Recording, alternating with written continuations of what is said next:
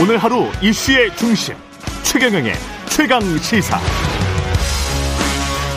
네, 윤석열 정부 출범한 지 벌써 한 달 가까이 흘렀고요. 아직 첫 내각 완전히 구성되지는 못했습니다. 국회에서 원구성 협상 늦어지고 있는 탓도 있고 여러 가지 이유들이 있습니다, 사실은. 21대 국회 전반기 국회 부의장을 맡았고요. 국민의힘 다선 최다선 의원입니다. 정진석 의원 전화 연결돼 있습니다. 안녕하세요. 네, 안녕하십니까? 예. 국회 부의장직 임기 마친 뒤에 방송 인터뷰는 처음이신 것 같습니다. 예, 뭐 자주 저 인터뷰 안 합니다. 주변도 없고요. 예, 귀하신 분 모셨습니다. 예. 예. 고맙습니다. 인터뷰 응해 주셔서. 아, 감사합니다. 예. 예. 윤석열 정부가 이제 출범한 지 한 달 정도 됐는데 점수로 네네. 표현한다면 몇 점 주시겠어요? 100점 만점에? 뭐 저는 A 학점 드리고 싶은데요. 네. 아, A 학점. 사실 뭐 저 윤석열 대통령은 정치 경험이 없으신 분이잖아요. 예. 그런 분을 국민들이 대통령으로 어, 뽑아 주셨는데 예. 사실 그 상대는 20년 집권 공원해온 뭐 강력한 좌파 정부 아니었습니까? 음. 그래서 이번 지방선거에서도 어, 표출된 민의는 윤석열 정부의 국정 안정을 바라는 안정적 출발을 바라는 그 민의가 아, 입증된 것인 만큼 일단 국민들의 기대가 윤석열 정부에 대한 새로운 기대가 만만치 않다. 저는 이렇게 평가해 드리고 싶습니다. 근데 A 학점도 이제 A 제로가 있고 A 마이너스가 있고 A 플러스가 있는데 뭐 저는 A A 플러스라고 생각합니다. 아 그래요? 그러면 네, 무슨 뭐 아쉬운 점이랄지 잘못한 점 뭐 이런 것들. 지표가 예. 어, 대통령의 국정 운영에 대해서 긍정적인 에, 점수를 주고 있지 않습니까? 뭐 예. 대통령 지지도가 50%를 넘었던 것으로 보이고요. 예. 또 직전에 있었던 어쨌든 이 지방선거에서의 승리, 압승이 그러한 윤석열 어, 정부의 quality start를 입증하는 것이라고 저는 생각합니다. 그 내각 인선이랄지 좀 잡음이 있었지 않습니까? 두 명 정도는 낙마를 그렇습니다. 했고. 그렇습니다. 우여곡절이 예. 있었죠. 뭐 예. 한덕, 한덕수 총리 인준안도 어, 좀 힘들게 됐는데 음. 그 또 그것뿐만 아니고 뭐 청와대를 국방부로 옮기고 하는 것도 그 얼마나 지금 전 정권의 견제가 심했습니까? 음. 그 이제 비근은 5년 동안에 북한 도발이라는 말을 한 번도 꺼내지 않았던 사람들이 이 전시 대비 태세에 문제가 있다라고 시비를 걸지 않았습니까? 근데 음. 대통령실을 청와대에서 국방부로 이전하고 지금 무슨 문제가 있습니까? 예. 아무 문제가 없지 않습니까? 조금 그 평가를 하기는 이런 시점이지만 저는 좋은 출발을 보여주고 있고 음. 국민들도 좋은 어, 호응을 보여주고 있다. 좀 지켜봐 주시기 바랍니다. 이렇게 말씀드리고 싶네요. 금감원장 그 인선도 그렇고 그 검찰 인사 중용 너무 하는 거 아니냐 뭐 이런 네. 질문은 계속 나오고 있습니다. 이제 검찰 출신 인사들이 잇따라 중용되는 거 음. 일각에서도 우려하고 있는 걸 알고 있는데요. 네. 이렇게 생각해 보면 어떨까요? 역대 대통령들을 보면 대다수가 정치인 출신이죠. 음. 근데 이제 윤석열 대통령은 정치인 출신이 아니죠. 예. 평생 검찰에만 몸담아온 분이고. 그러니까 사실은 윤석열 대통령이 지금 하고 있는 인사정책은 그간의 인적 네트워크를 좀 더 확장시키면서 적재적소의 인물을 찾는 과정이라고 저는 보고 있거든요. 예. 어, 전 그래서, 어, 이것이 국민들을 실망시켜 드리지는 않을 것이다. 이게 한번 이 김영삼 김대중 시대에는 어떤 인선이었죠? 함께 민주화 운동을 했던 정치인들을 전면에 내세웠죠. 네. 정권 운영의 축으로 활용했죠.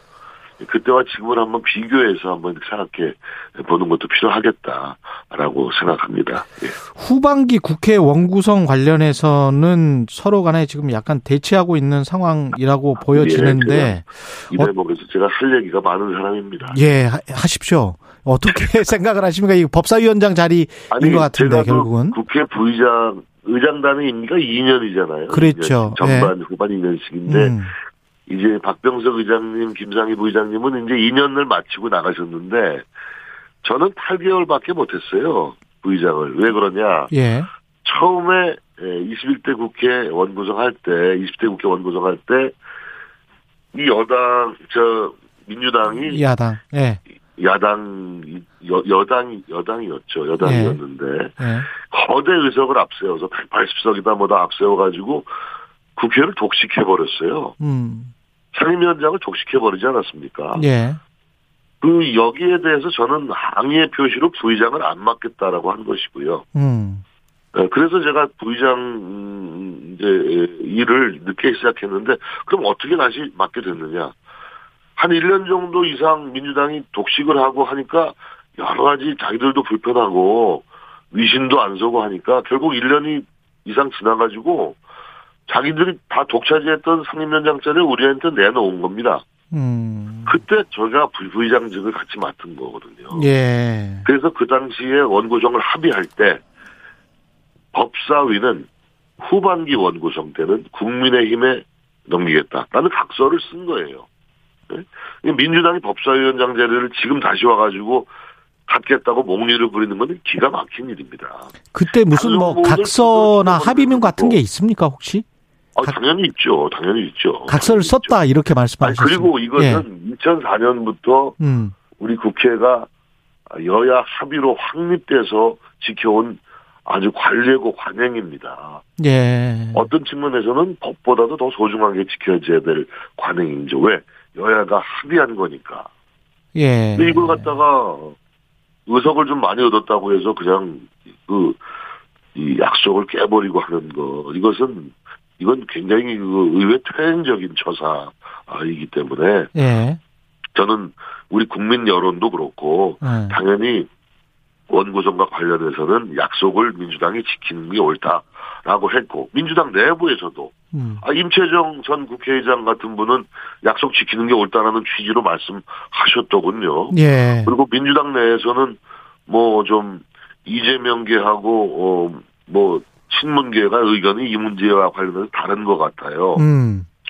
이번에 저 비대위원장을 그 누가 새로 맡으셨죠? 그 우상호. 우리 그 우상호 의원 맡으셨죠. 우상호 예. 의원님이 좀 잘 하실 걸로 좀 봅니다. 저 음, 합의 문제로. 네, 네, 네. 저 음. 20대 국회에서 저랑 같이 원내대표를 여야 원내대표를 같이 했어요. 제 예. counterpart였죠. 예. 굉장히 합리적이고 소통을 어. 중시하는 분이에요. 이 우상호 의원님이. 예. 그래서 이 지금 민주당 내 개파 갈등 상황이 만만치 않지만 예. 그래도 유연성 있게 어, 민주당 내 문제도 잘 봉합하고 조율하실 능력이 있는 분이다 이렇게 생각을 하고 예. 아마 우상호 의원 께 물어보면은 음. 우상호 의원이 아마 법사위 고집한다는 얘기는 쉽게 하지 않을 것으로 저는 기대합니다. 그렇군요. 비대위원장만 그 민주당의 비대위가 구성이 됐으니까 그 비대위원장 체제에서 이 문제들 후반기 원구성 문제는 다 해결이 빨리 돼야 된다 그런 입장이시군요. 네, 저는 그렇게 기대하고 있고요. 예. 그렇게 될 것으로 저는 음. 보고 있어요. 예. 원구성 해야죠. 그 예. 새로운 정부도 출범했고 예. 이제 국회에서 일을 시작할 때가 됐는데 예. 지금 국회 자체가 지금 올스톱돼 있는 거 아닙니까? 예. 빨리 뭐 이런 상황을 극복하고 여야가 머리를 맞대서 노력해야 되고 어 우리 뭐 어, 원내대표께서도 굉장히 이 문제에 대해서 어, 전력을 기울이고 있기 때문에 음. 예, 잘 뭐 해결될 것으로 기대하는 그런 입장입니다. 그리고 오늘 사실은 핵심적인 주제가 지난번에 그 페이스북에 쓰신 글 그 이후에 이제 여파 뭐 이런 것들 아유 이제 그 얘기는 하지 마십시오. 아니 제가 무슨 뭐 예. 누구 뭐 이준석 대표 뭐 그저 뭐 악감정 가지고 한 것도 아니고 예. 무슨 당권 투쟁하는 것도 아니고 예. 아니 명색이 그래도 최다선 의원으로 이렇게 있는데 제가 단송장이 아닌 이상 필요할 때 필요한 얘기는 하는 거 아닙니까? 그리고 저 개인 얘기 하는 거 아닙니다. 네? 그렇죠. 저는 그리고 여러 네. 당원들 의원들 의견이 그 있을 때 음. 제가 대신 그런 의견을 전달하는 거예요. 그 음. 이상도 이하도 아닌 겁니다. 그러니까 언론에서 조금 좀 확대 해석하거나 억측을 하시는데 예. 뭐전 그런 정치 안 합니다. 그러니까 예. 그러니까 조금 글쎄 뭐 우크라이나 뭐 하실 수 있어요. 하실 예. 수 있는데 음. 그 지방선거 직후에 과연 우크라이나를 제일 먼저 달려가는 것이 우선순위였을까? 음. 그거보다는 좀 우리 윤석열 정부의 기대를 건 지방선거의 민의를 다시 곱씹으면서 예. 집권 여당으로서 어떻게 하면 윤석열 정부를 튼실하게 뒷받침할까 하는 그런 집권 여당의 책임과 역할을 음. 고민하고 토론하는 그런 거를 좀 먼저 해야 될 게 아닌가. 그런 글이었어요. 그, 그래 요지는 그런 글이었는데. 그거였습니다. 예, 맞습니다. 예. 뭐 그런 얘기 할 수 있는 거 아니겠습니까? 예, 예. 그런데 근데 굉장히 그 뭐 내가 그 이준석 대표의 음. 행보에 시비를 걸어서 뭐 이준석 대표를 무슨 끌어내려고 한다는 등뭐 음. 이런 억측으로 연결돼서 저도 조금 당혹스러웠는데 예. 그런 거 아니고요. 예. 제가 이준석 대표도 당의 기여도가 많이 있는 사람이고 음. 더 잘 하라는 의미로 제가 높아심에서 정치 선배로서 얘기할 수 있는 거 아니겠습니까? 그렇죠. 예. 예. 그런 취지로 받아들여 주셨으면 좋겠어요. 근데 이제 공천 혁신보다는 지금 우선순위를 말씀하셨기 때문에 우선순위를 따진다면 윤석열 정부의 도, 보탬이 되는. 저는 절대적으로 예. 예. 우리 윤석열 정부를 집권 여당으로서 든든하게 뒷받침하기 위한 우리의 역할, 어, 우리의 노선, 우리의 방식, 우리의 비전 이런 거를 갖다가 그 토론하는 자리가 좀 우선적으로 마련됐으면 어땠을까 음. 그런 아쉬움이 있고 그래서 제가 연찬회나 연석회의 같은 거를 빨리 하자고 제안한 거 아니겠습니까? 네. 이게 제 개인 목소리가 아니거든요. 예. 그런 의견들이 여기저기서 들려서 제가 전달한 것입니다. 그럼 구체적으로 윤석열 정부의 보탬이 되는 여당의 역할 최우선 과제는 뭘까요? 의원님이 생각하시는? 여러 가지 뭐 법률안 같은 것도 정비를 좀 해봐야 될 것 같고요. 예. 정책 위주 중심으로. 예. 어, 그리고 어, 윤석열 정부가 지향하는 음, 방향에 대해서 우리가 여러 갈래의 분야의 토론을 좀 심도 있게 해야 된다. 음. 저는 이렇게 생각을 합니다. 예.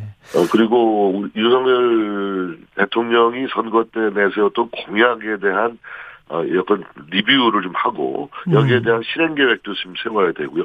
너무 너무 할 일들이 많죠. 예. 무궁무진하게 많습니다. 그래서 저는 조금 거기 아쉬웠다는 거 어, 그런 거고 아니 또뭐 이준석 대표는 뭐, 뭐, 어쨌든 뭐, 우크라이나가 러시아에서 침공을 당한 거에 대해서 러시아를 규탄하고 예.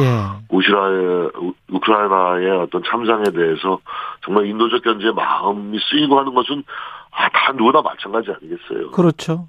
예. 다만 이제 이, 이 우크라이나 문제는 그 인도적 견지의 마음 쓰는 문제로만 끝나지는 않고 음. 사실 러시아와의 전쟁이기 때문에 한반도 왜 민감한 이해관계가 걸려 있는 상황이에요. 그렇죠. 예. 러시아가 예. 지금 이제 사실 그 저는 뭐 국익이라는 차원에서 좀 더 심사숙고해 봤으면 한, 한다는 말씀을 좀 드렸는데 음. 지금 북한이 뭐 연일 미사일을 뭐 쏘아대는 거 아닙니까? 예. 그리고 뭐 조만간 핵실험을 또 감행한다는 거 아니에요? 예. 지금 국제사회에서 그 안보리 유엔 안보리에서 대북 제재를 강화한다는 움직임을 벌써 보이고 있습니다. 음. 네. 그런 준비가 지금 하고 있고 지금 썬킴 북핵 대사가 워싱턴 국무부 앞에서 성명까지 발표하고 그래요 지금 네. 굉장히 한반도 위기가 고조되고 있는 겁니다. 근데 의원님 지금 지금 연합 훈련이 지금 네. 진행되고 있고 그러면 만일에 그 안보리에서의 대북 제재가 강화되고 할때 네. 우리는 러시아 협조가 좀 필요한 측면이 있거든요. 예. 이게 그래서 민감한 외교적 이해관계, 또 한반도 문제와 맞물린 이해관계가 있기 때문에 조금 우리가 어 러시아 뭐뭐 뭐 누가 누가 그랬나? 러시아를 뭐 역성든다 그랬나? 러시아를 두둔하고 역성든 적은 없고요. 거기는 이준석 대표가 저는, 예. 예, 저는 예. 저는 외교부 우리 대한민국 외교부를 역성 들은 적은 있습니다. 예. 음. 예, 역성 들고 있고요 지금도. 이준석 대표가 출범시킨 혁신위는 지금 뭐 출범을 시켜버렸기 뭐 때문에 나쁘지 않다고 생각해요. 혁신 개혁 변화 예. 어디든지 좋은데 음. 어 갑자기 화두만 던지고 그 우크라이나로 가버리셨기 때문에 예. 이게 이게 이 혁신이 무슨 혁신인가 하는 궁금증이 좀 있어요. 구성은 어떻게 해야 음. 될까요? 구성. 네? 구성, 혁신이 구성, 위원들 구성이랄지 역할이랄지. 일단 두 분이 나오는데 예. 일단은 다 이준석 대표와 아주 가까운 분들인 것 같아요. 아. 우리 최재형 전 감사원장님, 예. 또 천하람 저 변호사, 예. 뭐 대표적으로 뭐 우리 저 최재형 감사원장 전 감사원장님은 그 제가 공관위원장을 맡아서 공관위원으로 두 분 다 추대해서 같이 일했어요. 음. 제가 이번에 6일 지방선거 공천관리위원장 하지 않았습니까? 예, 예. 근데 최재형 의원님과 천하람 위원장님이 같이 공관위원으로 일을 했습니다. 예. 그때 그 이준석 대표가 그러, 그렇게 저한테 처음에 얘기를 하더라고요. 그 음. 그 최재형 그 의원은 공관위원으로 꼭 좀 좀 선임을 해 주십시오 이렇게 얘기를 해요. 예. 공관위원들은 제가 선임을 했거든요. 어. 그래서 저는 그 이준석 대표 얘기를 듣고 예. 아 이거 좋은 생각이다. 어. 그래서 최재형 전 감사원장님 의원님을 모셨죠. 예. 예. 아주 뭐 그 법조인이시고 예리한 그 판단 이런 이 경험이 있으시기 때문에 예. 어, 고비고비 때마다 최재형 의원님이 아주 어, 큰 역할을 많이 해주셨습니다. 예. 어, 지금까지는 이준석 그 혁신이다 이렇게 지금 생각을 하시는 것 같은데. 어, 그렇죠. 그러니까 음. 최재형 위원장, 천하람 변호사 어, 네. 위원으로 보면은 네. 이준석 혁신위로 시작을 하는 것 같아요. 음. 나머지 분들이 어떻게 채워질지는 좀 두고 봐야겠죠. 알겠습니다. 아 시간이 없어서 다음에 또 네. 한번 나와주십시오. 고맙습니다. 아, 전잘 방송에 안 나오는 사람이에요. 예, 예. 고맙습니다. 정진석 전 국회 부의장, 국민의힘 정진석 의원이었습니다. 고맙습니다.